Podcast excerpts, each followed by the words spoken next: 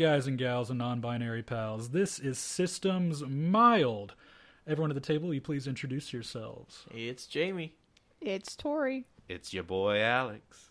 I like the I, I like I like this vibe tonight. Yeah, It's good. uh, we are unfortunately down a Maxwell and a Gavin tonight, but we love them dearly, and And miss them. we do, we do, We do. We, if we you miss can find them, please well, let us know. we we we miss that one. We don't miss the other one.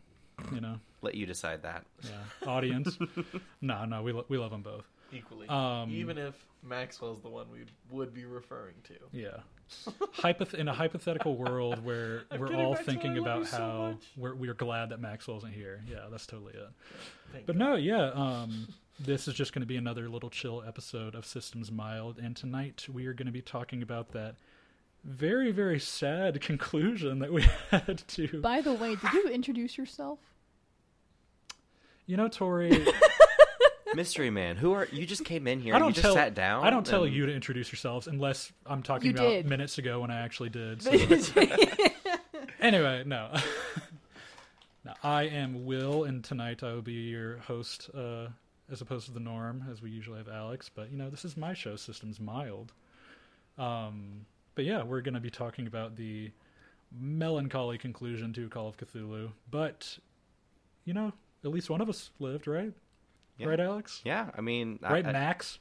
it was a, it was a total vibe. You know, I Yeah. I don't know what you're talking about. Sad. I was having fun. You know. Oh, I had a great time. Oh, I still had fun. I was cheesing the whole time. I was Yeah. upset the whole time, but that's okay. I cried listening back through it though. I really did. Like there was some emotional stuff, especially the goodbyes. Mm. Oh yeah. Mm, the, the whole the whole goodbye scene. It was like you guys were ready to die, and Mhm. I was happy to oblige. Melvin, Melvin had his first alcohol mm-hmm. in that episode. and then we all got curdled milk in our stomach. We got. Well, did everyone drink the milk, or did I Yeah, just we drink passed the it. milk? We passed it around. yeah, we passed it around. I don't that's think Melvin right. would have shared his. Okay.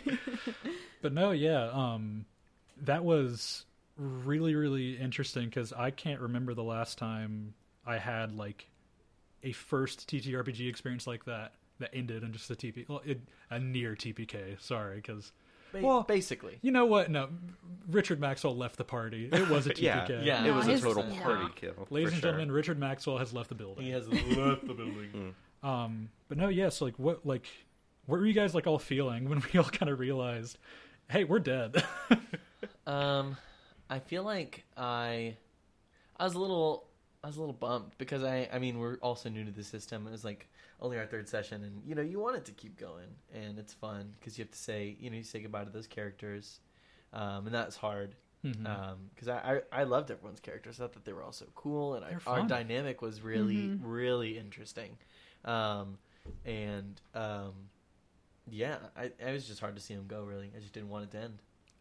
The end of Gail Masterson. Gail Masterson.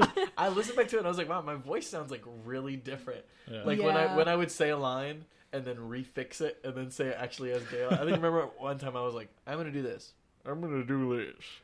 It really is like it sounds so different. It's Yeah. Goes Yeah. to show you how it much you're in, does. in your head with your voice. Yeah. oh yeah, Mhm. crazy. You look like you were to continue. So. Oh no, I was just agreeing with him. Oh, I, I no, I wasn't. said, Tori, wasn't how did you anything. feel about your character dying and all I was, I was, I have attachment issues. So, and it was my first time, you know, speaking with a British accent unprofessionally to the public, and from the feedback I've heard, it wasn't terrible. Um, because was- your girlfriend liked it, Alex. Yes. She Gavin's liked girlfriend liked it. Gavin's girlfriend. All the girlfriends like Kennedy. Kennedy I liked get it. all of the bitches. Okay, come on now. Amelia Grace gets bitches. She does. Canon. Canon. Canon. Got. Canon. Got. God. Got. Oh, God? She's dead. Oh, I, I thought you were talking about like an abbreviation. I was like G O T. Game of Thrones. No, but um, I Gain of thoughts. game. That was good. That was good, Jamie. but you know Uh. it's you know i've you know I, i've never really played anything other than dungeons and dragons so playing call of cthulhu with a completely different dynamic completely different like everyone's human i'm like Mhm. wow this is new no, there's no elf here wow this is what wow, okay There's no Um, cat person here. You're, you're telling me that Ma over at the store was not a dragonborn? no you're not wrong um But I really enjoyed it despite the ending because I was really feeling that attachment with Amelia Grace and Richard Maxwell. Mm-hmm. Despite him being married, I still look kind of shipped them. a Oh my bit. lord! I shipped it. I shipped Yeah, I'm I'm noticing a pattern here with Call of Cthulhu and D and D. it. I know, With I- I me ship and it. Maxwell's Hey, characters, I ship it. I don't know what it is, but um, hey, well, you better watch out when it comes to masks. He's all mine. now he's all yours. Oh, the siblings I are don't- gonna fight over him. Okay. No, no, no, he is all yours. little No, no, no, no. love triangle. I'm not I- okay. I don't want it to be like the milk. I don't want it to be a consistent thing with every campaign that we're Okay, in. look. No. I have gotten many questions about that, but from my my good friends who listen to the podcast, they all it's like, "You have another fucking milk character." like we know you're gonna do it. Be like, that's just something. That's a trend I like to have with, with my characters because I like milk, and also I kind of like it as this. Sorry, this is a complete tangent. I like it as a bit of a takeaway from the like. I feel like ma- mainly in D and D this happens. There's characters like I go to the bar and I order like 15 shots and I'm not affected by them at all. It's like, yeah, you think you're really cool for that, bro, don't you? Because like Totally, obviously, totally. like it's like I love me some drinking, but like it's it's I, I- it's it's almost like one of those kind of like toxic D and D kind of things where it's like It's, I definitely think you can get that way. yeah. So I, I, I I'm like uh, I'm gonna go to a bar and like, can I have a glass of milk, please? And like, do, do you have any cookies behind the counter or something? Maybe that'd I- be great. Yeah, I think that's a great twist on a trope. A- I think a- it's so good. D and D equivalent to an Oreo, just like But at some Yeah. point, you have to play something with like milk powers or milk producing. Oh, I will. something. Like, I, I've we- got I've got stuff in the works. playing it like in Pokemon, you become a Miltank. We know that it's going to be his villain arc when he plays a hero, and his first line is, "I hate milk." And Oh, yeah. like we know Yeah. it's his villain arc. We're like, 100%. all know we're no, really in that for that then. that's his evil father. Just like I hate milk. You know that um and, and we can cut this up. You know that the that ad for like the Titan show when Robin was like, "Fuck Batman." It's just my character comes in and goes, "Fuck milk." I hate milk. I'm lactose intolerant. Tune in to season two of Systems Wild. Oh. No, but um, Will he ever love milk again? Fine. straight up, you know where like I kind of took that from too. Where? uh, the dub of Yu-Gi-Oh! 5Ds, which I used to love when I was younger. There's that scene where in the original sub for it, um, the guy tells Yusei to go to this bar and he like orders some drink or whatever. When they censored it for like the Cartoon Network thing, there's like go there and order a glass of milk. Uh, and so like Yusei walks in, he's like, "I'll have a glass of milk, sir," and he like slides a card over to him. He sees the guard, he's like, "Oh, you want something in the back, don't you?"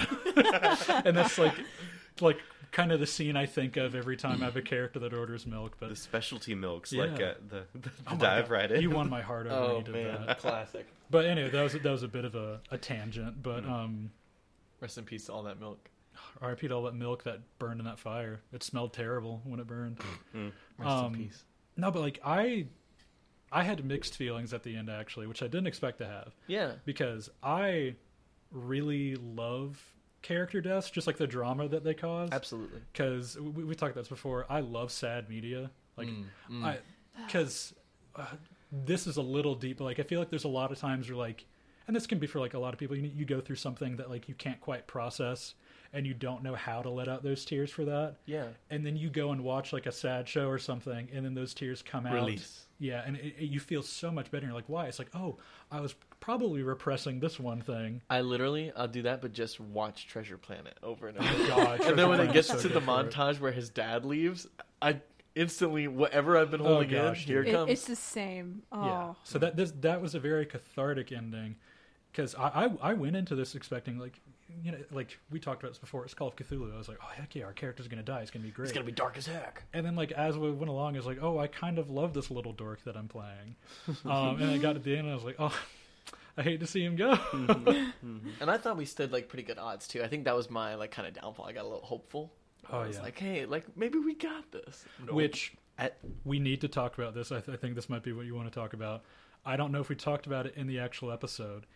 Can you tell us what you told us when we asked oh. about the ritual and what went wrong? Oh please? yeah. Well, was- before I say this, Okay. I want to get I want to ask a question of you guys from Yeah. a DM to player's perspective, from someone who was behind the screen and literally like in D and D and role playing games, you try to not have a hard answer. I think I could speak for the DMs. Oh, yeah. like Yeah. for for the for the surface level things, but there are some things where you have to draw the line of Yeah. like this is the correct answer, Yeah. or mm-hmm. this is certain hard facts about the world, Yeah. Right. and consequences will happen whether or not you follow that. Do the right thing. So This, I want to know. the only set railroad that there is right now. Yes, I want to know really where you guys really thought y'all, you know, screwed the pooch. Where you were like, oh, we are for sure like gonna die. Like, where was that moment? That realization was like, yep, we're gonna die. I know mine during the investigation stage because I, I n- not as an insult to anyone else's characters. I think Melvin was the only one that had any like science or occult, right? And when I kept failing those like investigation rolls, I was like, I don't know if anyone else is going to succeed on these because it, it's like a high like uh It's difficult. I guess we can still call it a DC because it's still a difficulty challenge for this. Yeah. It was like a high DC, like for not having any science in there. I think you have to roll like within twenty five percent, maybe less. I had my sixty, and I was like, oh my gosh, like, like we're not going to learn anything. Nope. I think for me it was when it was a, a lot later. I think it was when um, Gavin's face got torn up. And I oh, was like, that was I was like, That well, was that was it for goodbye. We'll just give it our best, and whatever we got is just gonna have to be enough. Yeah, that that was not probably the same around the same. It was that, or it was the instance when we were just sitting in the dark waiting for something to happen. that was killer. That was probably it was that, and when uh, Gavin's character's face got ripped off, I was like, yeah, Also- we're screwed. I wanted to say about the research stage when Richard was looking up whether or not my wife actually died in the way that I said that it did instead of for facts on like what we were doing that made me that drove me nuts. I I- know the audience didn't hear that Yeah. portion. Unfortunately, yeah. But he was so concerned that I was a psychopath and a murderer that he thought he made up this whole story about how my wife died in basically a very similar occult accident Yeah. and decided to go and do research on it like a butt. I think that was also a bit more of like Maxwell, I- IRL Maxwell, Yeah.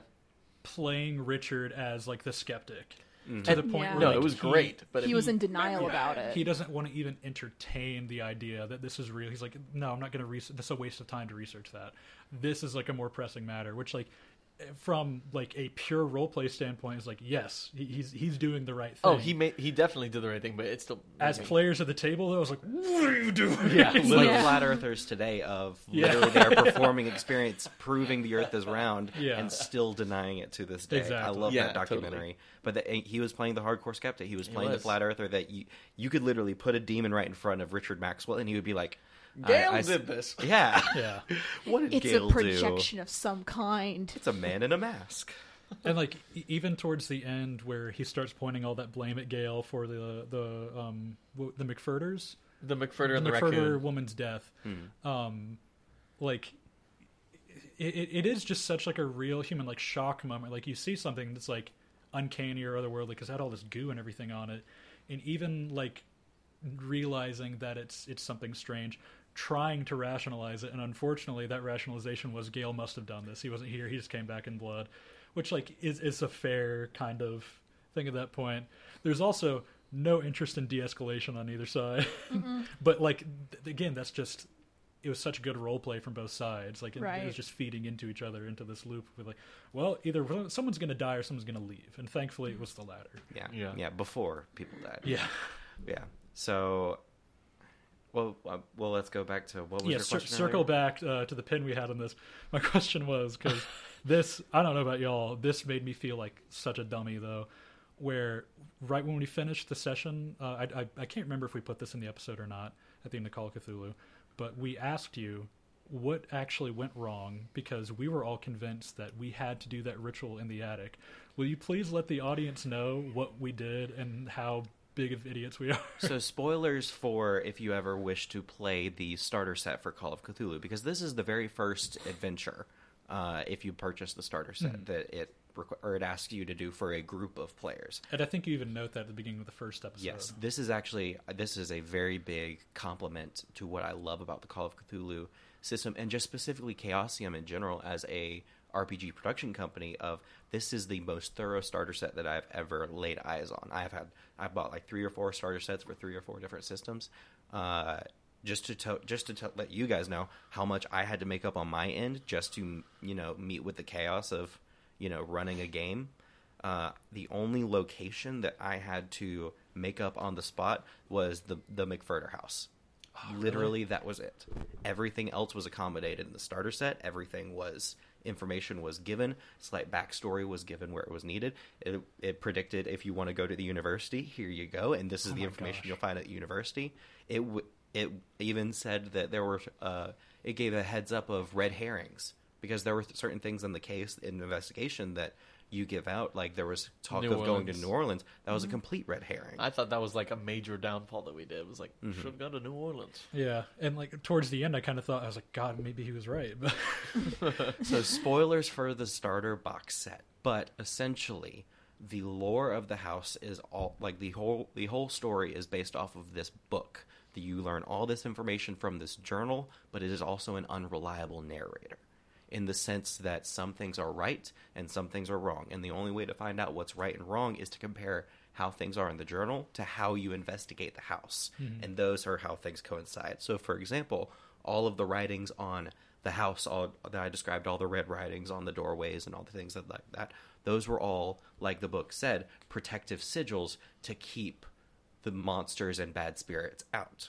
Where it was wrong was oh the spirit is still bound to the house. No the spirit could go wherever it wanted to it just made its home in the attic above the house mm-hmm. until the last one died essentially mm-hmm. so you want to talk about where you went wrong yes, please. it was literally down to those understanding that the the safe space was inside the house on the first floor, not in the attic. Yeah. That is it. And I tried my best to hint, if you notice, if you listen back to the Yeah. podcast, that the creature never crossed the threshold. It pulled Gavin's character up, after waiting, you know, for Daniel to come up, it then pulled him up even further. Yeah. And then when Daniel dropped, it did not pursue. Little things like that. See, we were just so caught up in the moment we didn't yeah, realize. I was gonna say after the fact, I was like, "This so we're so dumb. It's obvious." Yeah, Like, literally. Yeah. E- even with like the uh, the protection sh- sigils and everything downstairs like and I, I remember one of the things that we took note of was there's none of those upstairs and i, I don't know why i thought like yeah it, it- this this is we're the in the puzzle spot. pieces just did not click at all. Uh, it, Just it- it's you. just part of that kind of like panic thing we also kind of knew we were in the end game and so Totally. we i, I I Kind of just quit. we at that tunnel point. visioned yeah like Yeah. it's- yeah Mhm. it sucked And now, out of story and planning and things like that, what was cut from the episode Mhm. was we did stop and have a conversation beforehand because I, as a DM, did, yes have never gone. I've never killed a single player, let alone a TPK. And you know, it's kind of like seeing someone slowly drive off a cliff. It's like you can stop them if you go, but how how chipped would you guys feel? Like how Mhm. unsatisfied would you guys feel with the ending? If you guys did eventually win, but it's because I intervened and gave you guys that last little clue of like, Yeah. yeah, I know you guys failed those rules, but here's the information. Yeah, those are protective sh- sigils. Yeah. Sometimes the dice tell their story, and we all decided that the dice would tell their story, and I did not hold back in terms Mhm. of uh, consequences, and things were happening, and You enjoyed every second. I know you. not gonna lie, I loved ripping Gail Masterson's chest apart. see like Why me? J- just like for everyone to know, it's like Alex is not a monster DM or anything like that. He, like he said, he did straight up pause recording and sat down and talked with us and be like, "Hey, what are you guys comfortable with?" Because he's a very conscientious, good guy, and like this very Kind bean. to be to be honest, as a DM, that is something that should be like a given because like you're playing a game with your players. Like there is a certain point where you have to stop and be like, is, is this still enjoyable for you? And I think that was the point where you asked us, and we were like, oh yeah, Yeah, Like, that's one thing I really wanted to assure you of is like I'm having a great time. Like I I- know that this train is going down, and we are gonna party the rest of the way.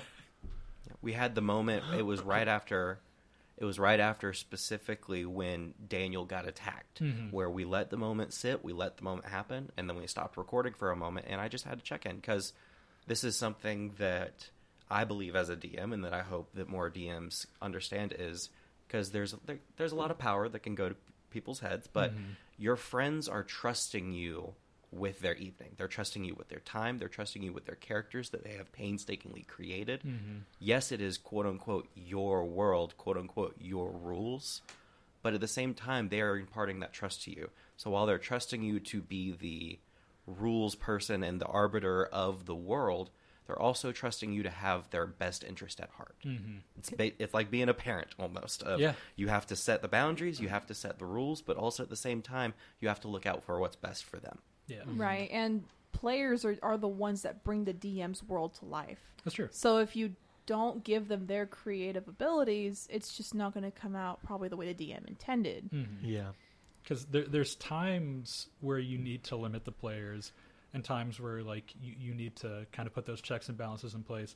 But for the most part in any game that you're game mastering dungeon mastering whatever you want to call it you are i, I really like the, the way that brennan lee mulligan's put it for you are the greek chorus kind of. Yes. you are the one who is there interpreting the story but for the most part they are kind of guiding this crazy thing and sometimes there are railroads that you need to put into place to guide them in certain ways like we did not follow we did not set our tracks onto the correct rail at the end and so we we were punished for that but it, it wasn't a punishment because you cleared it with us you know Mhm. um Totally. but yeah I, I had a fantastic time with call of cthulhu i'm excited for Mhm. next halloween Yeah, Yeah. absolutely. I hope we do I mean, one. it, it is a great segue to a sequel. Honestly So- it is it's very cinematic ending Yeah. Absolutely. Absolutely. The Like- only thing is, uh, well, I, this is this is just me talking to you guys. This Yeah. is not talking for podcast purposes. But only thing in the edit that I was like, dang, I wish was in the final bit. I wanted to get laughing bits of every single one of you guys. oh you should we should that was done the only thing. But because I was, Yeah, crazy. Yeah, going on. yeah, uh, I was I like, I'd, I'd rather happy. get it out than, so cool. Yeah. I yeah. would have been like in the okay. in the break room at work, just laughing my ass off for no reason. yeah, yeah. Oh, that would have been great. But yeah, no, I love I loved Call of Cthulhu. My favorite moments as a DM, but especially in Call of Cthulhu, is when I get to sit back and just watch my players play. Yeah. Genuinely, like that goodbye scene, I I listen to it over and over again just because it's such this. It's a strange mixture of happiness and sorrow, Mhm. of this sense of impending doom, but at the same time, this revelry that's happening of these un, you know, what's the word? Unlikely Un- unlikely friends. Yeah. You know, they started off at each other's heads and then they just got called in together one day and, you know, they became friends through this process without even trying. Yeah. Yeah. Uh, and the, uh, it was very sweet, and It's you truly could feel it. emotional. You could feel the pun- Mhm. The gut punch when it happened. Absolutely. And we really unintentionally had like the most outlandish cavalcade of characters put together because like we had like an archaeology student, a former fireman, a like a, a like essentially like a bar club singer, Lounge yeah, musician. musician, a bartender, and a private investigator who like everyone's got like a couple screws loose like, Yeah. in, in mm-hmm. some of the same mm-hmm. places, but like I can't think of like five more different people. No, Yeah, I you- like like Richard and Amelia had something in common. That was like the only Yeah. thing that had that You was have going on as far as with anybody. but they were both very different people. right as far like as that's like the closest quote unquote dynamic that we had Yeah. in the in the group. Everyone else was just kind of their own thing brought together. It was really weird. yeah. And yet- and yet you guys made them human, and that's what Yes. made it.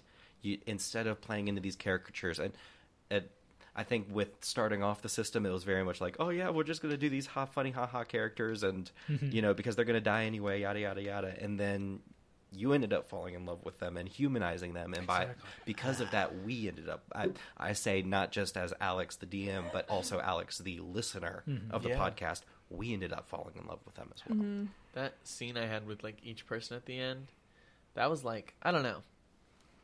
I wish you could just. I don't know. I feel like something's different about Call of Cthulhu, about like the realism of it, because like these are just like real people with real problems, and there's like a little bit of like spicy life in there, a little magic, a little occult, but like those conversations were just like about our lives, like our mundane, Yeah. Mhm. chill lives. It just felt really real and really cool, and it's like a place that you don't always get to go um, as a player, as an actor, because you know when you when you get into these like these settings, and that's something I, I like about Masks is because it's like a little you have a little bit more spicy, but you're still pretty human. There's a lot of mundaneness, Yeah. especially Mhm. as, as teenagers. Um, We'll talk more about masks in a second. but yeah, Absolutely. it, it is a it's a good comparison. but I just I don't know. I've never gotten to do that in an RPG before, and I thought it was really really special and really cool just to see just people, just people. I don't know. It was really cool. Absolutely. Brought me back to my acting training. Yeah. And with uh, Call of Cthulhu was technically a psychological horror kind of thing. Psychological horror, cosmic horror is Cosmic the horror is a main one. category, I would say. The atmosphere, like as a player, coming in to play, I'm not gonna lie to you, I would come and walk in here shaking because. I because yeah, it's it's intimidating. is, so yeah. I would walk in here shaking a little bit because I'm like, how is this gonna go down? I'm scared to walk out of this house right now. Yeah. It, it has not the first time because I would walk out after a Call Cthulhu session, and I'm like, Run to the car. where? I'm just I'm just gonna run to the car. I need to like Oh, yeah. stay with the group, you know, like you know, Literally, Richard. the last uh, session, I walked out before everyone else did because I had to leave, and I was pooping my pants all the way to the freaking car. Especially because, like, where we are, like, uh, uh, we're we're recording at Alex's home. Uh, not a lot of street lights around, um, especially on this street. So it's pitch black getting to my car on the street. and it's a wooded area. so I had my flashlight on. I was running. I'm looking back. I'm like, Looking for Mrs. slammed McFurter. the, yeah, slammed the door, locking it quickly. Like, waiting for a giant tornado of yeah, claws checking the back seat of my car first. Absolutely. You Uh. say that, but there's again whole, a whole other you know different timeline of how the book goes down for if you do that ritual like in the Oh yeah. in the room itself where it's this creature has abilities to bring back its kills from like as zombies and oh. let it fight for it and that's honestly where the main fight is is that this creature is so overpowered but because you're in the room you're safe from it so it sends in stuff after you So that's what was going to happen if we were doing the ritual correctly. We would have had to face his past victims. yes Insane. and That's. Imagine, Absolutely. Imagine if your wife showed up. Well, she didn't. He didn't kill my wife.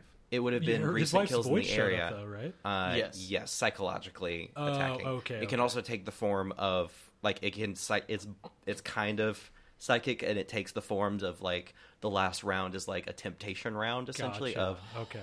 you trap it in the sigil. It then goes to each character one by one and tempts them to break it free from the circle. Oh, which in the book, would turn into Richard. yes, in the book, the w- That that would have been messed That up because we would- would have believed Oh it my probably. Yeah, and that's uh, genius. That's genius. And like, Like- me as Melvin, I was already crapping because like Rebecca is in this town. Like I, I didn't know that me as a player knew that because remember you you said that she was going to Ross's Corners, and I was like, cool. That's just something I got to sit on now and know, and I can't do anything about it. Great, yeah. Oh. And I, I the the other one thing that I was like, ooh, this is devious. It does warn. It gives again massive props to Chaosium. Hmm. It gives down to the details of, hey, if you're running this game with one or two players, maybe you know instead of bringing back you know full full but in using like zombie human stats, just bring back a, back a couple of dead raccoons or something smaller to like literally it says That's two people do a, a dead raccoon on the first round or Yeah. you know three to four people do a raccoon and a dead body it says like if it's up to like six seven people plus or whatever bring back bring in a bear from the Oh my woods gosh.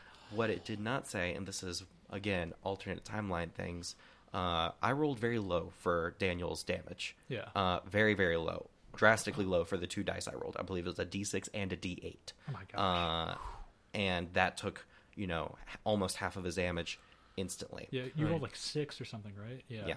yeah. Uh, essentially, the game plan was because we play with five people, I go a little bit harder, but I would have especially gone a little bit harder then. Uh, creature drop the dead body into the house, then revive it, and have it attack from within the house. Ah. Would have been the final round before you guys trapped it. that Yeah. would have sucked. It would have been so cool though. What if he like ran off and like killed Richard and then brought Richard's body in? That would have been crazy. Crazy. Well, yeah. I don't think he was close enough to the house at that point. Well, the monster could go anywhere. That's the thing. It, the book clearly states that what because the the n- the journal is an unreliable narrator.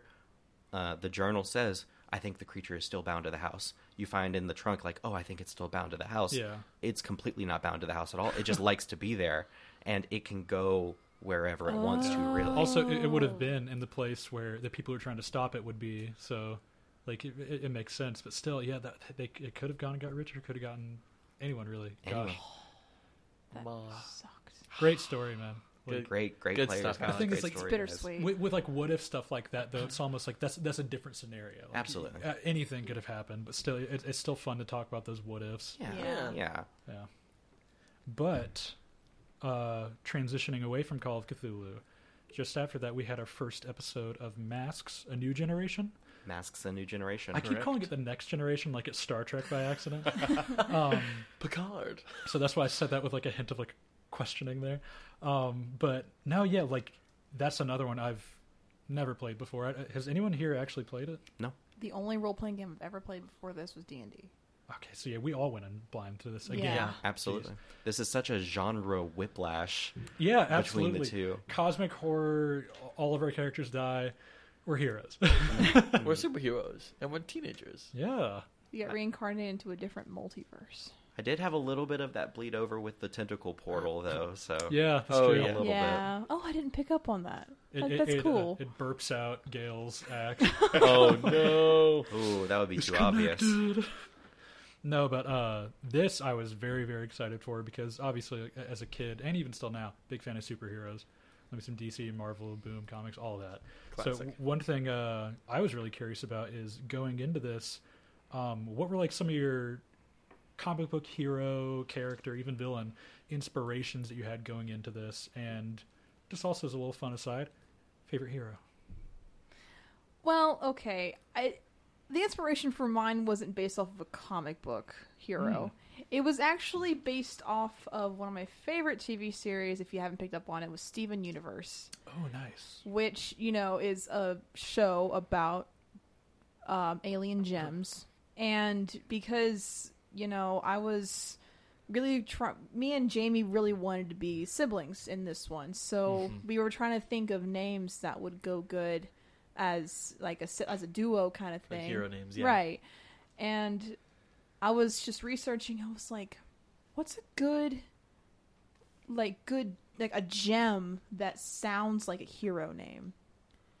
And I found Aquamarine, and I was like, "That's it." Right there. I hate the Steven Universe character, Aquamarine, um, but I love the use of that as a superhero name. And then me and Jamie were just kind of going back and forth texting, like, like he sent me a whole list of different gems that'd be like- cool. Like twenty names. Yeah, one of them was Onyx. I almost chose Onyx. I was like, wait, well, uh, I kind of want to try something else. And then I Mm-hmm. remembered that um, in the show, spoilers for Steven Universe. Um, I mean, it's been out for a while, but still, um, one of the characters in there, uh, Lapis Lazuli and Jasper, when they fuse, they become Malachite.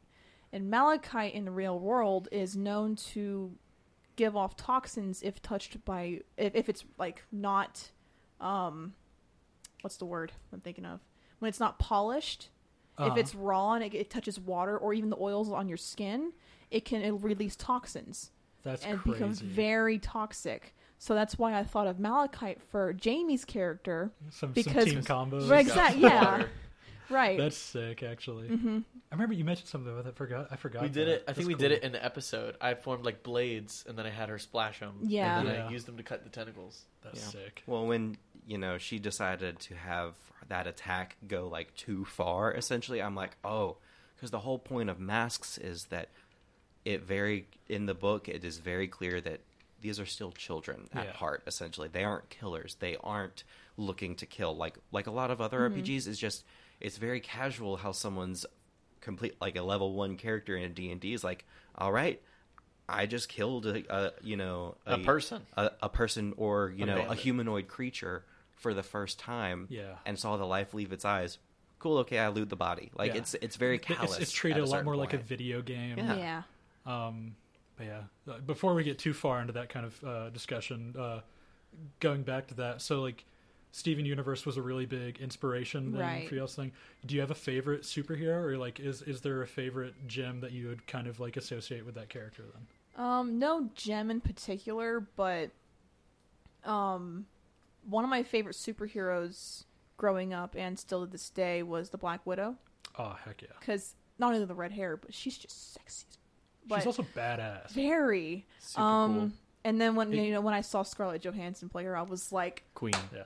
perfect casting option. Love her to death. Oh yeah, I always love just like the token human of a superhero group because Mhm. like it takes balls to be like throwing punches with like, like the likes of like Superman or like Hulk. Hulk, Hulk and, and any of these like kind of like titans of like the superhero genre. Like just I, I love that we get those human characters in there. Black Widow's a great one. Black Widow. I mean, Iron Man's not a superhero, but he has like the He still has, like, an- technological, yeah, Mhm. like the his It's power is his intellect and know-how. Yeah, Um, but Black Widow was a big inspiration for me because, you know, even though she's gone through a lot in her younger years, she's still very independent in her own way. Mhm.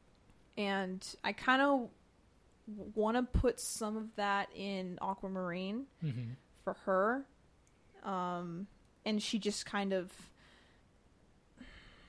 That's why when they were on the bus in the opening scene, she didn't want to really interact with anybody. Yeah. But she's also kind of living in her brother's shadow, Mhm. is kind of her thing. Because uh, re- really quickly, um, can you remind me what your siblings' names are? Riley and Rory. Riley and Riley and Rory. Rory. And uh, we, we can lead into Jamie's character after this, but like you two are like, so you are like the the younger, more reserved sibling, and Mhm. he's like the jock, older sibling almost. Yeah. He's, And- he's just like he he has to be like an adult, you know. So he's like standing up. For Yeah. that. Yeah. He doesn't like talking at all, but he knows he has to be the one to do it. And can you tell us a bit more about? We we already heard a little bit about your hero name and Yeah. everything, but can you talk a bit more about yours? So uh, influence was really kind of sorted out with uh, Tori. We talked back and forth, but I knew that um, I kind of knew the playbooks going in. Um, I was really interested when we started doing masks, so I like I read the heck out of like all the playbooks, and I found the joined, and I approached Tori about the concept, and she was like super into it, and then we just started working on it immediately. So it was kind of born out of that.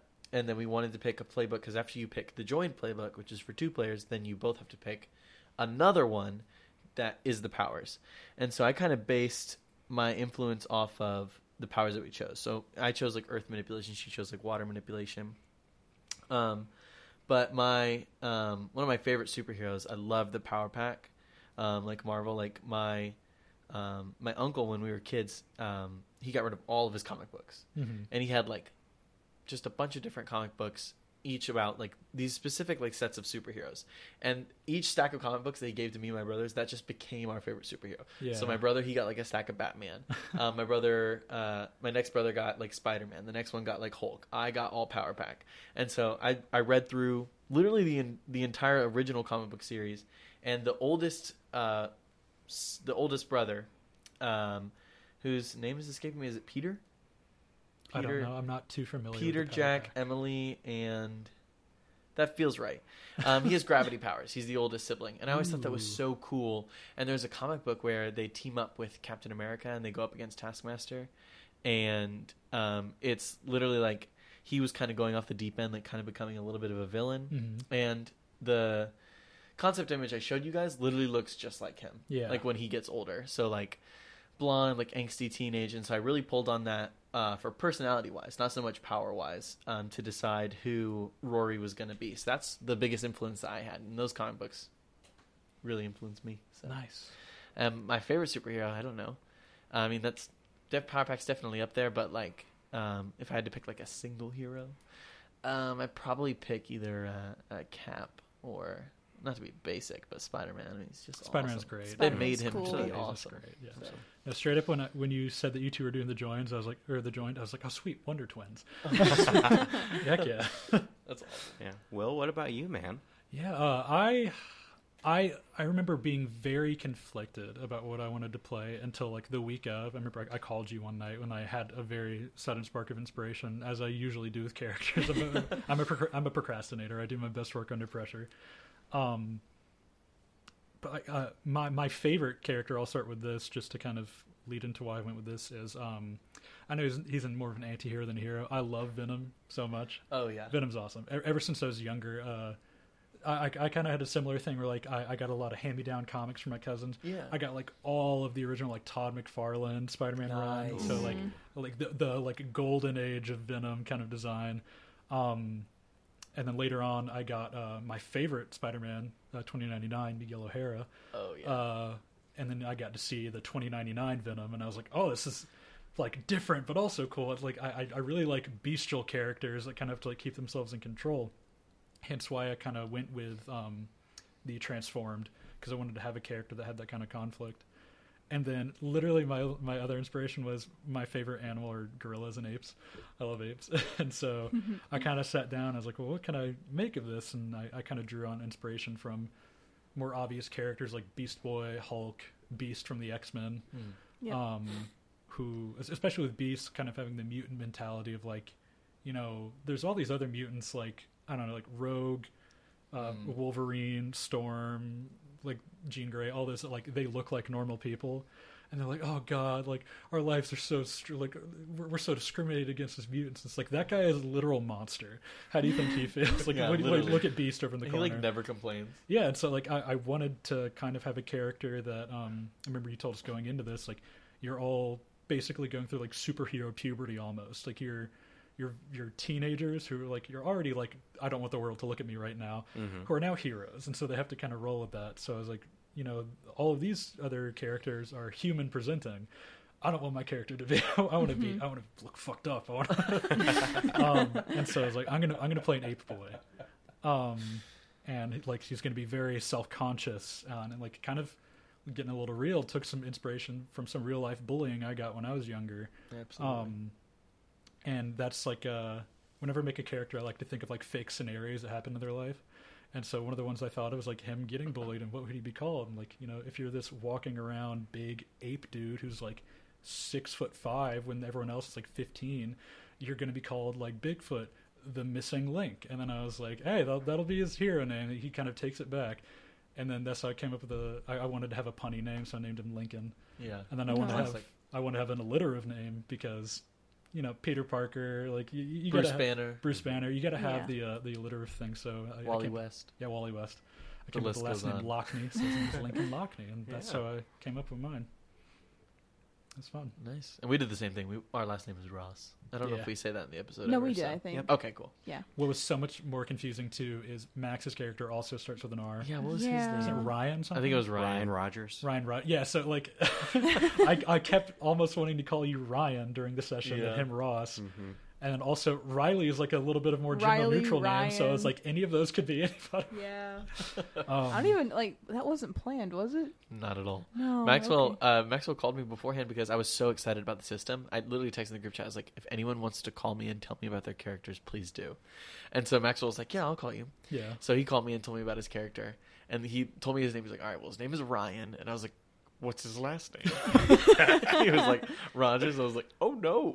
this is Yes. not Uh, fun. Mad props to Gavin for being the only character that does not have an alliterative name, and that's because I think he only gave me a first name. He just Yeah, said doesn't- Talent, and that's it. Is Talon an actual name or is that a nickname or a hero Uh, name?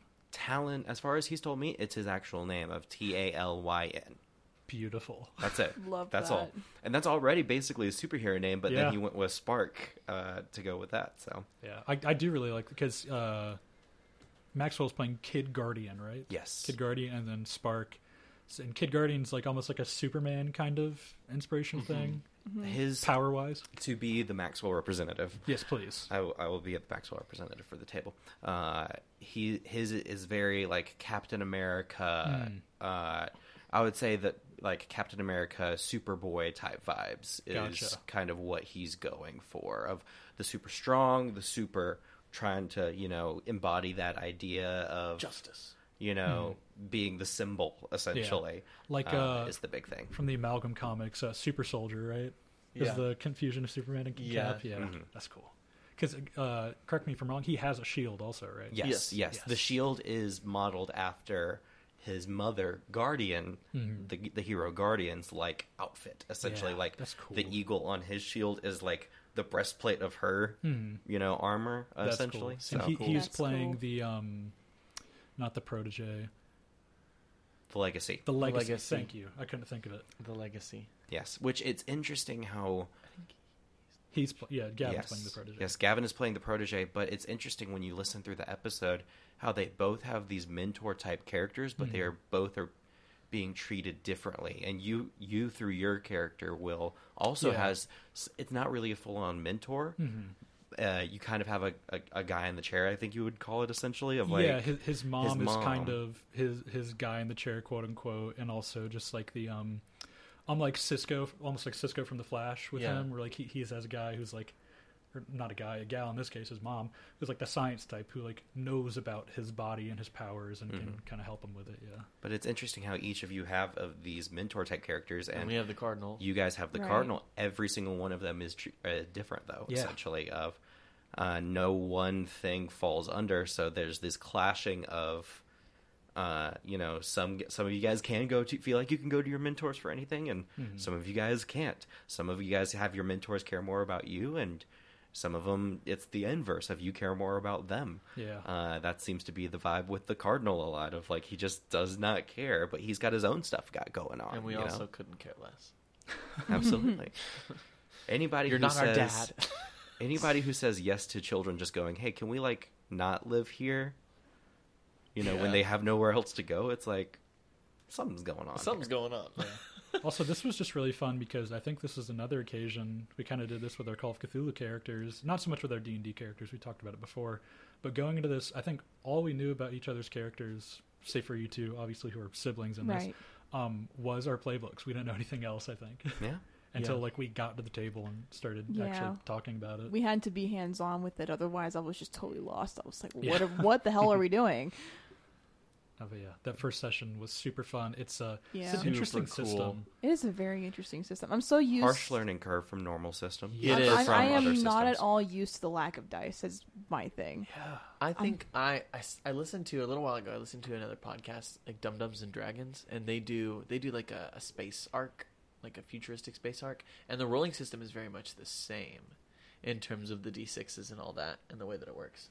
Mm, and it's like a so I kind of had like a a jumping off point with that, but I I literally spent hours reading the guide beforehand. I'm like I was like obsessed with it. So. I mean, I think we were all thankful that you did because we, we yeah. used, we Yes, used you were a as a good quick too. the reference. phone call, like we were at, we had a phone call talking about developing our characters and everything and i was like hold on i gotta print these out real quick give me like two seconds 'Cause I, I had the PDFs of all the books on my laptop for a while, and I Yeah. just never read them because I'm not gonna lie. We've already said that we're doing this one later. I've been reading a lot about Lancer, so that's where most of my attention went. And I was like, God, we- have we have masks this weekend. I have to go figure out a character. Yeah, so I think we'll each have our own systems that we latch on to. I know we all come from D and D, but Will, Mhm. you're going to be our Lancer guy for sure because you you know you've been digging into that. Jamie, you're our masks guy. There's going to be different systems that we all latch onto. I know that, um, but at the same time, uh, there's always going to be an understanding that while we'll try our best to adapt to these new systems, there's always going to be a line for homebrew. Like Oh, for example, the first episode for masks, masks as a system uh, for for our listeners who may or may not understand and know, uh, essentially starts off the party after the first adventure, after they already know each other, after they are an established team. And while that's great to get beyond the hump of you meet in a tavern, quote unquote, uh, initial like stereotypical starters, while it's great for establishing important for relationships and helping walk people through having role played relationships with people because we are all seasoned role players and seasoned RPG people, I did not see that we really needed that. So Yeah. for our first episode, I love the idea of doing an origin story. I love the idea of going, this is how the team gets together Yeah. uh, a lot of the inspiration for the world that I had for going into this and for the pl- kind of general plot line of why are these kids being brought together and everything is I love Teen Titans, uh, not Teen Titans Go, the original Teen Yes. Titans animated series, uh, and Young Justice. The idea of so good. Not necessarily like an A-list. You don't have Superman leading the Young Justice, like being the mentor for the Young Justice team. You have Red Tornado. You have Yeah. like this non-mainstream hero, non-frontline fighting hero that has to take in this ragtag group of kids, Yeah. and they just gotta figure figure out life together while also trying to you know figure out their own stuff and trying not to call the you know uh, the Paradox League Yeah. every two seconds. Because like you, you, don't want to call Superman downtown because there's a robbery. Like you, you get you send in the kids after that, or like like you said, like our red tornado uh, cardinal, the Mhm. cardinal was just like the you know yeah you're a hero, but you're on babysitting duty because the big boys are. Yeah, yeah. Which I believe that is a young justice like that's a that's the foundation for a few young justice like justifications for well oh man the world's about to end why can't we call on Superman well he's off world yeah, like that is a big thing of He ain't here. yeah once Yeah. a superhero gets big enough they start concerning themselves with the the galaxy the Yeah. universe I mean because there's even a lot of parts in the comics where like yeah Superman is like on like Apokolips fighting Darkseid right now to prevent the end of the galaxy or whatever. So whoever's back on Earth causing havoc, you know, you got to send in the uh, Mhm. not necessarily the little guy, but like the less The backup, yeah the backup, the, the less um like uh Nightwing. yeah the yeah. sidekicks. I'm trying to think of like the word like this not the like B team. but I'm trying to think of like a less offensive term than that. like uh the, the the more the more narrow uh hmm narrow application heroes. The more the neighborhood Spider-Man, not the Yeah. universe Yeah. Spider-Man. Not, Not the the spectacular Spider-Man. Yes. Absolutely. So, yeah, and I feel like that that went over swimmingly. That while yes, we about we are eventually going to do the stuff that masks requires of establishing interparty relationships. Now I feel like that we've all we've all been more thoroughly equipped, both as listeners and as storytellers, to be able to really justify those established relationships of having specific events that we can call back to Yeah. and say this is the reason why my character does not like your character and we can talk about that and work that out or that'll be a driving wedge between us Yeah.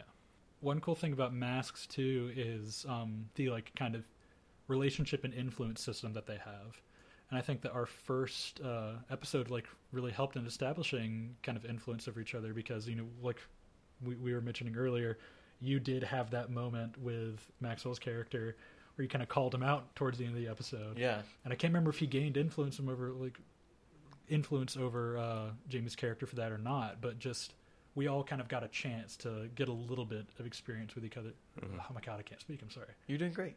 We all got a chance to get a little bit of experience with everyone else's characters. Mhm. Yes. there was Right. there was scenes with every there was kind of one-on-one scenes with everybody essentially Which is of pretty cool. you know there was a scene between the the siblings there was a scene between kid guardian and everyone there was a Mhm. scene between spark and kind of everyone Monkey. Lincoln's just existing, man. He texted his mom. That was it. And he got his two gallons of milk at the end. there we go proper day's work proper day's Ooh, work yeah. Yeah. Which uh, w- one thing you mentioned before the podcast that uh, really made me laugh is how you're like you could have listened to a whole hour of us describing our rooms. 100% That was so much fun. That was so fun. That was Mm-hmm. really fun. I enjoyed that one. that is one thing that I love about masks and forewarn fair warning to any play any people coming from a very dense role playing game, a dense TTRPG like your Dungeons and Dragons, like your Calls of Cthulhu's. Uh, especially the harshness of coming from Call of Cthulhu into masks, you really have to break your dense RPG brain as a player, but moreover as a DM, that everything needs a role and that everything needs to have a specific role. Because masks, you have your your five stats and your conditions and That's and, it. and, and that's it, bud. You know, yeah. Yep.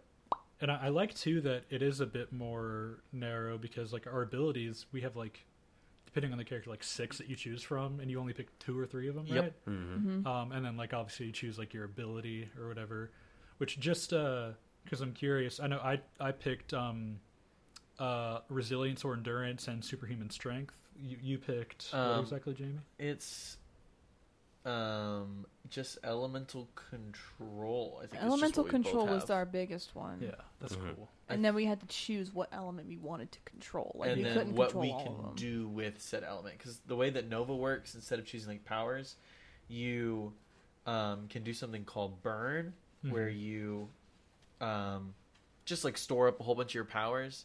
You like store it up, kind of like similar to like Wanda. You like store up a bunch of power, and then you can use it to do like shields or like uh, punchy blasts. Yeah. Or- you can make like a water sword or Yeah, just whatever. like stockpiling energy. and Yeah. everything. Yeah, That's cool. yes. A lot of the uh, the transformed abilities are neat because they're almost all oriented around like maintaining control or just deliberately losing it. There, there's one ability just called "Be the Monster," where like That's you metal. yeah you use uh, I think you use Freak instead of something else, uh, which Freak is one of your uh, Like few abilities on stats, here. Yeah, and uh, there's even one where um, I can't remember the name of it, but you can essentially when you're making a uh, oh my gosh, I'm forgetting the mechanic now. But You're when good. when you're talking with someone and trying to like hype Shift their labels. yes, shift their labels. Um, you can use freak instead of mundane. Yes. Because you're like, hey, at least you don't look like me, it's fun. I'm excited because th- Super cool. it this is it's so much more like role play oriented. Right. which Jimbo likey. with, with this group, I think a, a, a lot of us enjoy because we talk a lot. yeah. Yeah. hmm Especially in all that, actors. um, and as of making this the latest D and D that we recorded. oh yeah. Oh, that. Oh, I mean, we can cut this out if we need to. I just, I just wanted to talk about it. Oh, no, it's about fine. it. Hey, viewers, look forward to it. Wink.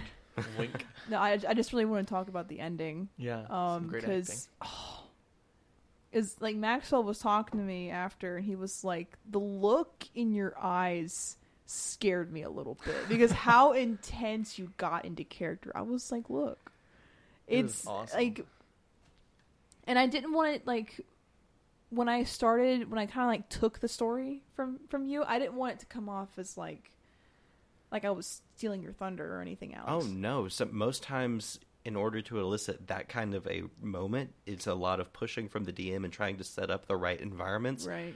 It's it's a very welcome thing to have a player just voluntarily go. I got you know I I I got got, this. I got the reins on Yes. this. Right, okay.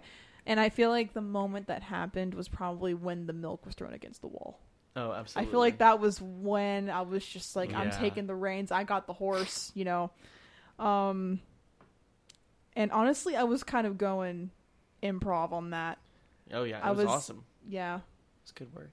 I, I didn't there was so much I wanted to do in that scene, but I didn't know what my limits were as far as taking the reins in the story. So I just kind of It's limited like, it. do I kill Maxwell? Do I let him live?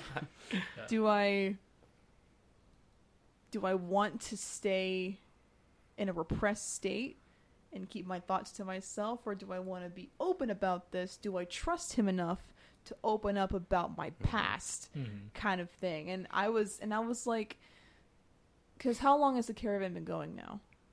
I mean, couple months. But the thing is, is that, I mean, isn't that how it is in real life when you have mm-hmm. a breakdown of you think you want to do everything at once and the same time nothing, and there's no way to decide and right now without mm-hmm. you know anything. Sometimes you do just need someone to be there. There doesn't need to be talking, but also there Right. doesn't need to be inaction, and that's where I think you just threw down the gauntlet in that moment, and Maxwell picked it up essentially. Mm-hmm. Of like, it's kind of like the the the moment in X Men with Wolverine like hugging onto Jean Grey as he's being literally ripped apart by her power.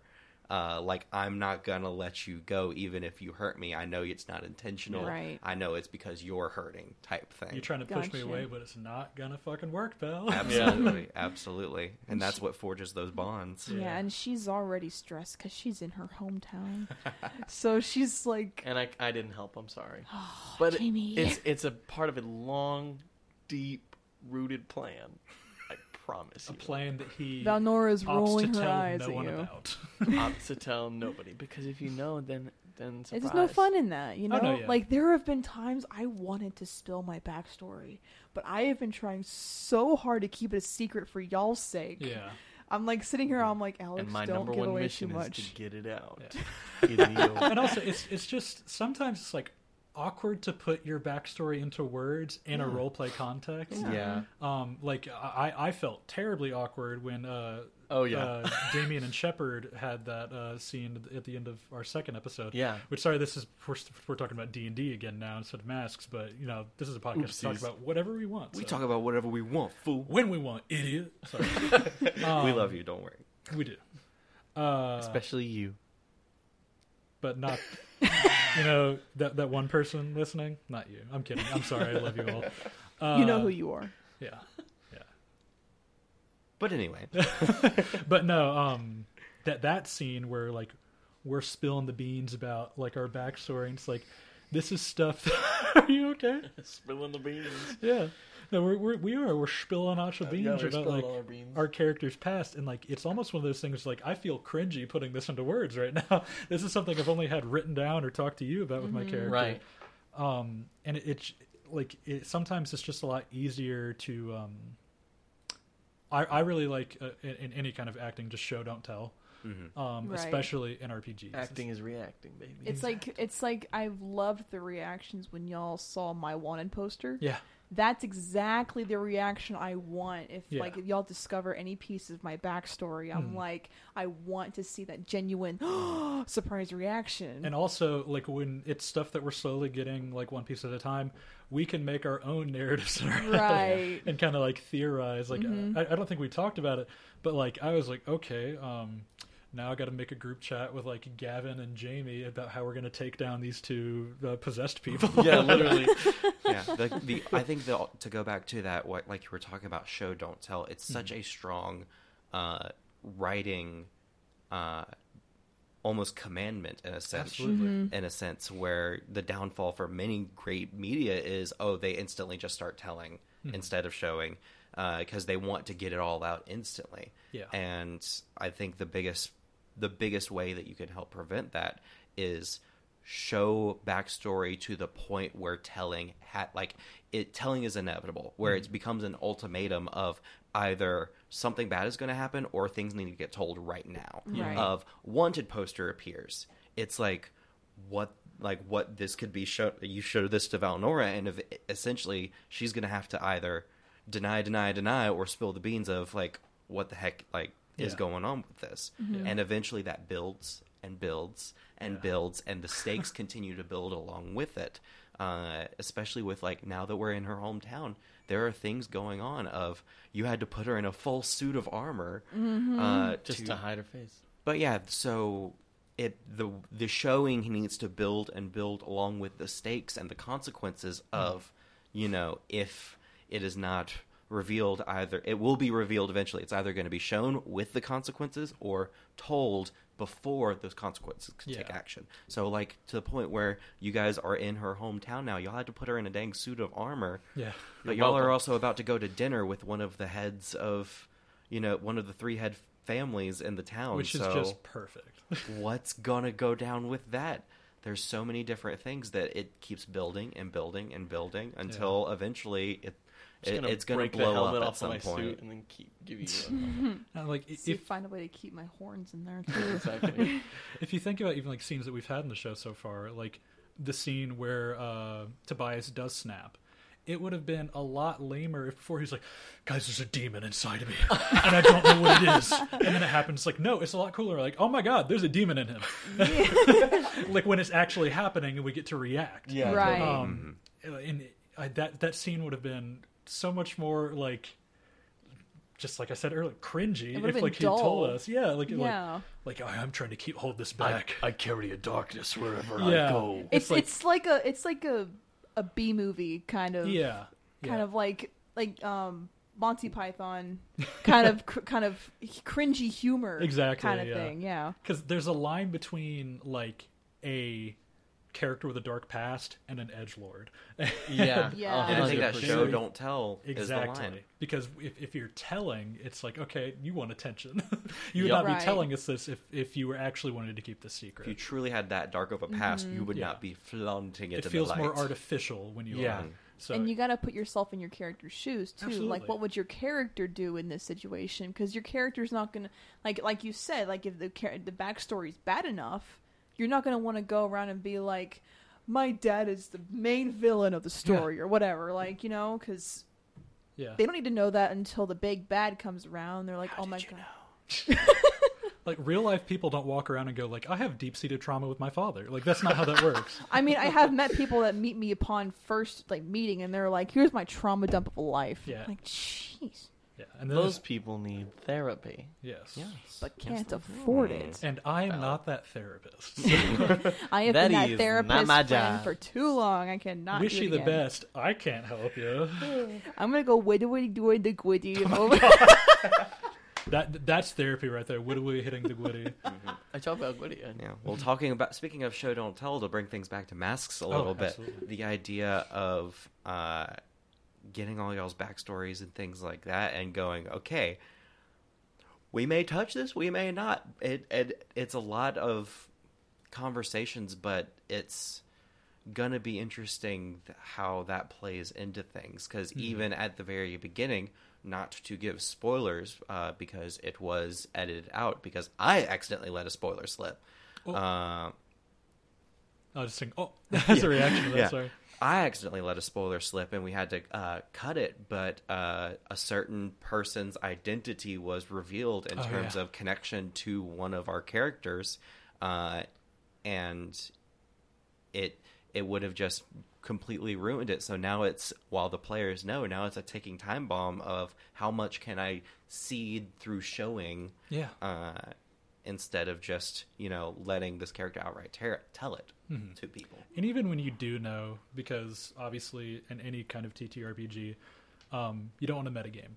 Uh, which, i- if anyone is unaware out there, metagaming is using, using outside knowledge or prior knowledge of something that you as a player have, but your character would not have. So, like we as a player, as players, know that relation, um, but our characters don't, obviously. But even though we know it, we don't know the way that our characters are going to figure it out, which is infinitely more exciting than just like us being like, "Oh yeah, uh, we actually do know that." Uh, Right. And then like when you already know like the spoiler cuz you've like let's say I as a player know Damien's backstory just just you know and then when the big reveal comes around I'm like okay. Yeah. It's like it's not exciting. It's not, It's not exciting at all. That's why you mm. got to show not tell kind of. yeah, My goal with one reveal is to make people leave the table. Like in terms of like actually standing up and being like, Yeah. "Oh my!" Like there is For th- I'm waiting for it. which story? Can we know that? No, no, this is just in general. I think he's saying. Oh, is it? No, Oh, I no, it's he's about a story. I think Oh. he's saying he has one in his pocket. All right. I, I am waiting. I'm neither day. confirming or denying that plot lines have already been in place and clues have already been laid. laid. Uh, Well, in the speaking it out now, you're confirming it. I, We, I'm we neither don't know what or he's denying. referring I'm to. note taker No, yeah. supreme, and I hardly took any during that last Oh, yeah. uh, Grapes. sesh. So No, like I, I nearly stood up from the table. Second episode of D and D, and you're like, "Yeah, Moonlight King is here. Like uh, other people are here." Blah. blah. You Literally. fucked idiot. Like there's other people here that you know, and you're in danger. And I was like, "Oh, cool, Fun. fun, yeah." And I almost got up and was like, "Yeah, I'm, I, I don't want to deal with this right now." oh yeah, no one is safe. No Because one no, is one's, safe. no one's prepared for their character arc to happen in the second episode. no, No. no, Nope. Someone's has to. And two people's did. Maxwell's and mine. okay, here's the thing. I and and you I would love to talk with you guys about this. I was fully expecting cuz Maxwell's D&D character is a homebrewed Mhm. barbarian subclass Uh-huh. that I, you know, have been cooking up for a little bit and Yeah. he I introduced it to him just as a suggestion cuz he was wanting to play something different and quirky and uh, he was willing to go along with the testing phases and work out the growing pains with me and I was fully expecting that mechanic to not pay off until episode 10, Yeah. 15. It's supposed to be a slow burn of a thing, but to have it happen in the first episode of our podcast ever. All it takes is one bad roll. Oh yeah.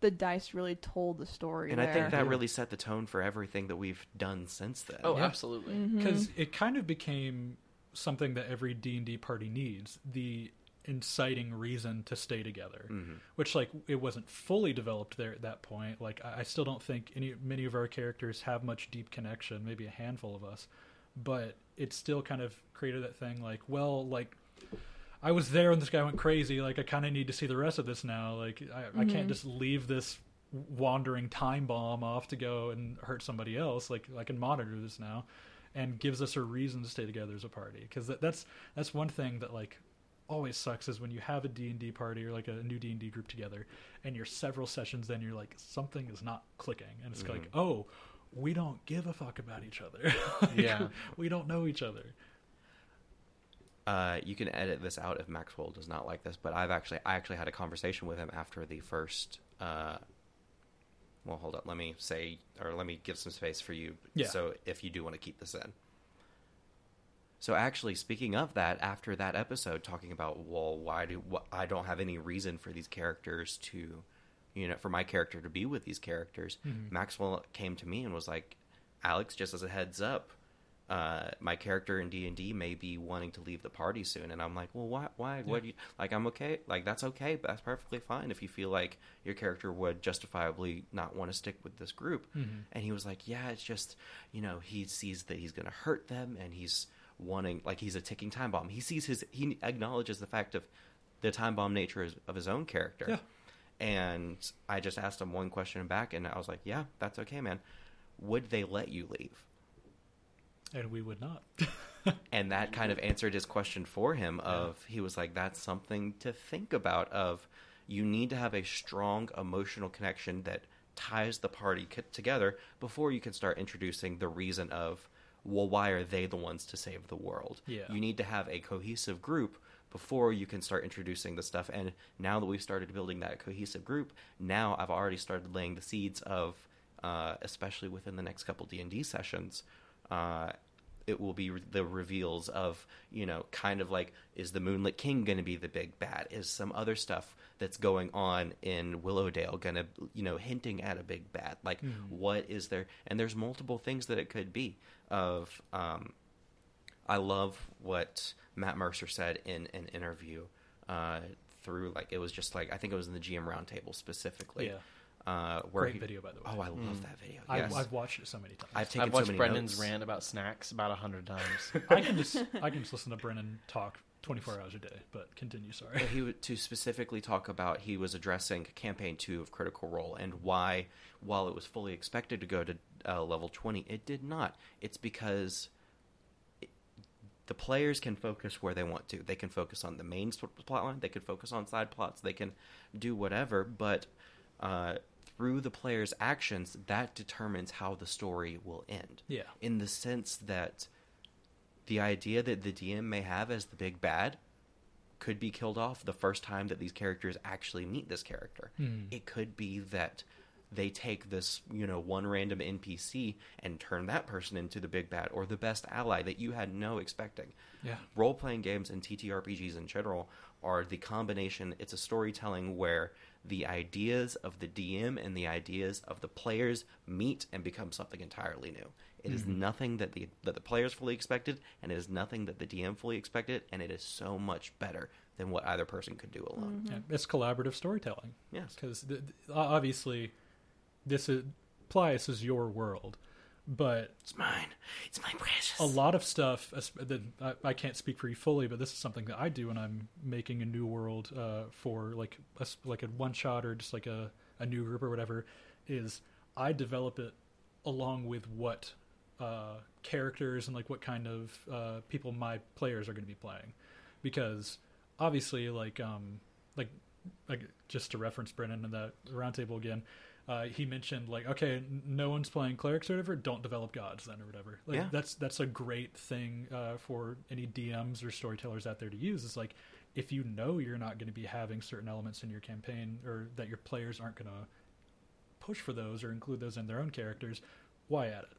Um, So you kind of got to build Plius in accordance with our characters because you were making it at the same time that this podcast was in its infancy, um, and that just, we kind of all in our own ways got to add to the world, and it was great. Like I, I, I think uh, you, Gavin has some of this too. We still haven't talked about it much, but like uh, all the Feywild stuff. I remember you and I were on the phone talking about that while I was like house sitting, and I was like writing all this down. Oh, yeah. like, oh yeah, this is this is this is our Feywild man, Yeah, man. Yeah, we, we we built that Feywild. We built this city. and I love it so much. Yeah, man. Anyways, gosh, we really sure did go on like a tangent, but I love it. Th- This is this is why I, love it wanted to even have Systems Mild so we can mm-hmm. just talk about this kind of stuff. It's Yeah, fun. Yeah. I love this, man. I love I love just to being able to sit down with you guys and talk and Yeah. no pressure, no anything, just be able to reflect. Can I mm-hmm. ask you a question, Alex? Yes. If you were to play Masks and then also Call of Cthulhu, what do you think you would play? Oh, that's an excellent Person and like hero wise. And if you don't you can't think of like a playbook, then maybe just like what hero do you think would inspire you? So for masks, I think that specifically, I love the idea of the doomed. Yeah. The doomed playbook. That's super was cool. really really It's nice. sick. This idea that something is coming for you and it's just a ticking time bomb. It could be a metaphorical something. It could be a literal something. But Mhm. this idea of, I love the idea of a character that is on a clock. Of Like um that uh, the guy from the Percy Jackson books, and he's got like that log that burns every time he uses his power. You know what I'm talking Oh about? Oh my gosh, that's gonna bother me that's so a much. Frank. deep cut. Frank. Frank. Frank. I know his name is Frank. That's the Ares guy, right? Nope. Uh, he he's uh he is I know exactly who you're talking He's about. He's from the Roman camp. Mhm. Frank Zong, Zhang, Zhang. I know yes, he's, he's Canadian. yeah. Yeah, Yes, I know exactly yeah, who you're yeah. talking about. But every time he he can turn into any animal, but every time he does, uh, the log burns. And when the log burns out, he got a prophecy when he was a baby that he would die. Yeah, And I think that yeah, that's such a cool idea. that is So you would like base it off of that, or what do you think, like power wise? I think that it would be based off of that. Of uh, I know that you put me onto Protean City Comics. Oh yeah, Puck. uh, they have a character that like you know is it's an it's a fifth dimensional creature that's like after him, and they can like you know go in and out and you, and draw on its power. But every Oh, time yeah. it draws power from that dimension, I love the idea of this impending doom of sorts. But now that you brought brought up Frank Zhang, I love this idea of this one item that's like critical to like you know a life tie essentially Yeah. and eventually eventually the rose petals will fall eventually Yeah. the log will burn out Yeah. the beast. uh, yeah. yes, Nice. yes. But powers, I'm not really tied to anything of Yeah. sorts. I love all sorts of, you know. Uh, as a kid, you know, we all have that question of, well, what superpower would you have if you had it? Hmm. And I had the nerdy, smart answer of, I would be like, well, I would be able to draw kinetic energy from anything and be able to use it in however I want. So basically, because all molecules are slightly vibrating, Yeah. I can draw it from even still items and you like the energy blasts or like you know tap someone and then they would just go flying back or something. Nerd. So yeah, and then Call of Cthulhu. no, like w- we all had kid stuff. Like m- mine was uh like because I, I'd always get like a headache because I had migraines all the time, and I was like, I wish I could just pull the pain out and just fire it at somebody Mm, that's dope. That's because it pisses me off. It hurts. Yeah. Before we go to Call of Cthulhu, what about you guys, Tori, Jamie? What would you have? Like what? What's up? What, what what power would you have if you would? Have, you know, In, in real life, I always Oh, thought that um well it, the answer changed recently. When i was a Really? kid it was just like flight. Like i wanted angel wings. That's literally like why shepard is the way he is. Aw. That like was, that was, like actually my me too. dream. I just like wanted like big beautiful angel wings that i could never get rid of that were just on all the time and i wanted to be ripped i wanted to be angel Oh, so you're from- Angel from X Men. and I wanted to be ripped and walk around in just blue jeans, no shoes, and just have no shirt on, always be ripped, and have these big Redneck beautiful Gabriel. angel go full maximum ride. Oh, That's what I'm saying, maximum exactly. ride. However, I've watched uh, My Hero and Mirio's power. I just think uh, now I'm, I'm forever like that is so useful, It is a cool power. and like it's so simple, just like being able to change your density to go through walls and things. And I was about to say for for the audience at home. so cool. He literally just like goes into the floor and he wipes an entire class of like the strongest upcoming heroes there's ever Yeah. been in He like 30 seconds. student. And what's crazy too, like I just love his characters because he he was almost like people look down on him. It's like, oh yeah, you're destined to fail because your power sucks. And then he he took it and he took Learned how to get good. He took a bad situation. and Was like, I can make this amazing, mm-hmm. which is always the coolest stuff in comics. When it's Literally. like, mm-hmm. like, oh, I have this thing on my back that's killing me slowly, but I've learned to use it. yeah, literally. Montage time. yeah, that's always the coolest stuff. So Yeah. that kind of stuff for the doomed would actually be really cool. Mm. Oh yeah. Mm-hmm. Tori? Uh, actually, the the wings thing too was Yeah. my thing because I grew up. Uh, well, not grew up, but when I was in middle school, I would read Maximum Ride almost religiously oh yeah. because it was like I love James Patterson as an author, and then when I saw Maximum Ride, I was like, kids with wings. This is it. Holy shit! I love this. Angsty kids with wings. Yes. Even better. even better um but um over time it would like it changes. Like randomly i'll be laying in bed and i'm like superpowers. Yeah. what would i have? And then like every time i think about it it changes. Because i'm like i think this part of my life it would be useful and then another part of my life happens and i think something else would be useful. So i'm like right now probably teleportation That's that's m the most practical one in my eyes. because just- because okay because i live 30 to 40 minutes away from work Yes. and that Exactly. it's so much The more commute, man, convenient it's killer. I am lazy, and I like sleeping in sometimes because I'm not a morning person. Blink. so and yeah, I can take my fucking 20 minute shower and then be like, oh yeah, I got to be to work in two minutes. I can go take a poo real quick. but it's so it'd either be that or um oh, what was the other one there was another one that i really liked um Just just wanted to take the opportunity. well no actually Sorry. to make a little Hayden Christensen jumper reference. yes, please. While we have the space to.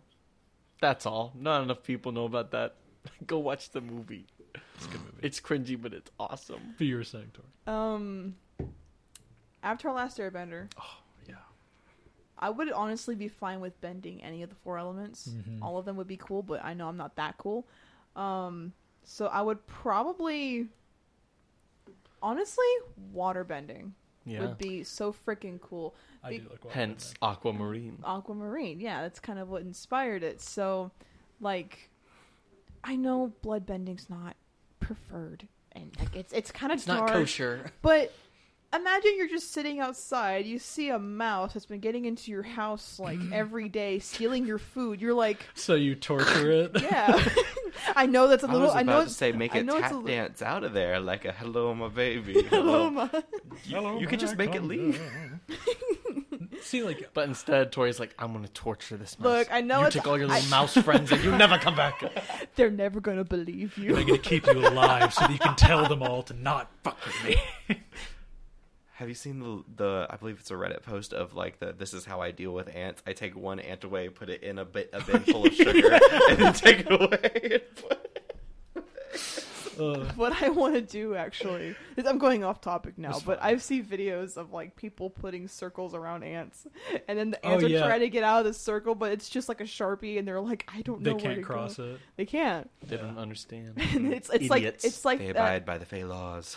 it's like that one scene. It's like that one scene from Bug's Life when a leaf falls in front of the ant trail. They start freaking out because Like, what do we do? I don't Oh know. what- and then that one, prof- like quote unquote, professional ant Yeah. um, director just like goes around. and is like, it's okay, just come around the leaf. You got it. You're completely fine. So and then they have to start a whole other trail around it. It's it's great. You know, I need a professional ant. I need that kind of person in my life Right. just to like guide me through it. Be like, it's good, it's okay, just come on. You're doing So great. you want a psychiatrist? I do Yeah. have a I psychiatrist. I have a therapist. Yes. No, the, with the Avatar thing though, everyone always says they want water bending because they're like, I could be a bloodbender. It's like, bro, that's an advanced technique. You're like an average Joe On a Okay. full moon. Yeah, that. and like we, we've seen three, char- four characters that can use it. You're, ah, you gotta It's so cool though. It is really like cool. don't don't put me in a little box. It's like not like on it's not like metal bending that everyone we've seen now. It can be done by any But yeah, foot soldier. yeah, like that. That's one thing that kind of bothered me in Korra is just like how every freaking firebender can lightning bend now, Yeah. and they use it to charge their city, and it's like that's cool and all, but like we saw one person that could produce lightning before this. What the heck, man? Everyone else was just redirecting. yeah, Um, and uh, also the I never got to say my power. sorry the What would you- the Kabumi eye. Oh, the combustion. Oh, combustion man. Yeah. Yeah, that's so cool. Yeah. Yeah, that, that's another one. Like, Sparky Sparky Boom Man. yeah, Sparky Sparky Boom Man, and then uh, the the the hot lady from season three of Korra, Mm-hmm. the, the the goth lady that was dating the short king Zaheer. What's her name? Oh, it's gonna kill me. Um, I can't remember because they only say it a handful of times. Mm. I want to say it starts with a Z, but anyway. Um, nah, but like I, I, mine used to. It still kind of is teleportation. I think Mm-hmm. just because, like, like I said, I'm lazy, and I, It's just convenient. It's so convenient. Um, but uh, ever since I was a kid, though, I, I think the one I'd actually want to go with is like shapeshifting. Mm. nice. Yeah, like be like becoming other people, but like I, I don't even want to do that because I, I just want to be like animals and shit and like fly. Like as a bird, just like to experience that. I love gorillas. I want to be a gorilla.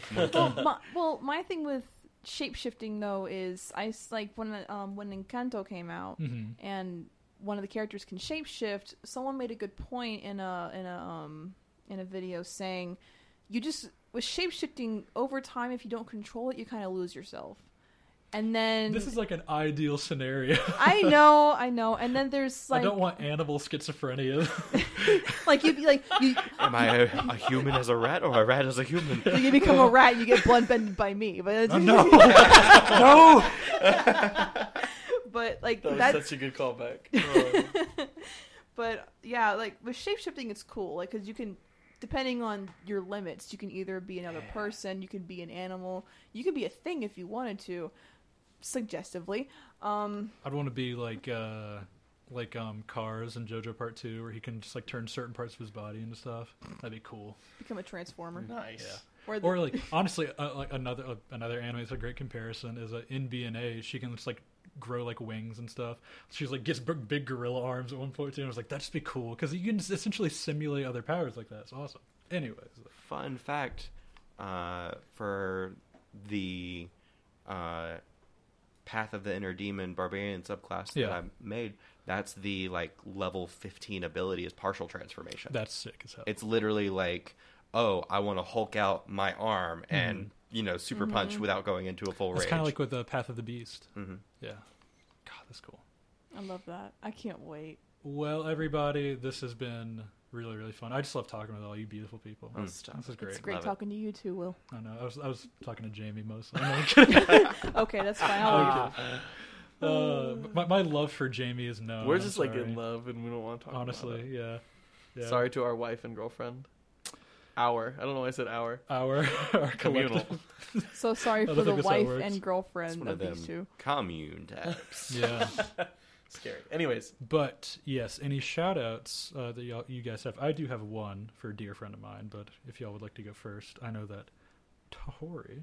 Why don't you all follow us at Systems Wild on Twitter because we have a wonderful set of memes there for you guys to check out. Also for any updates of any upcoming episodes, um, or just random stuff that gets posted on there for y'all's amusement. You can go and check that out at Systems Wild again on Twitter. Yep. And Will. And also to add on to that, if any of you have any questions about certain episodes or campaigns that we're going to be doing in the future, absolutely feel free to ask some questions in the comments on there. Uh, in the comments, or you can use the hashtag Systems Mild. yes, also Make on sure to tag TikTok, us. you guys comment anything. We'll Right. be posting more. yes, yes, yes. Yeah, so use the hashtag. Also tag us in case we don't see the hashtag.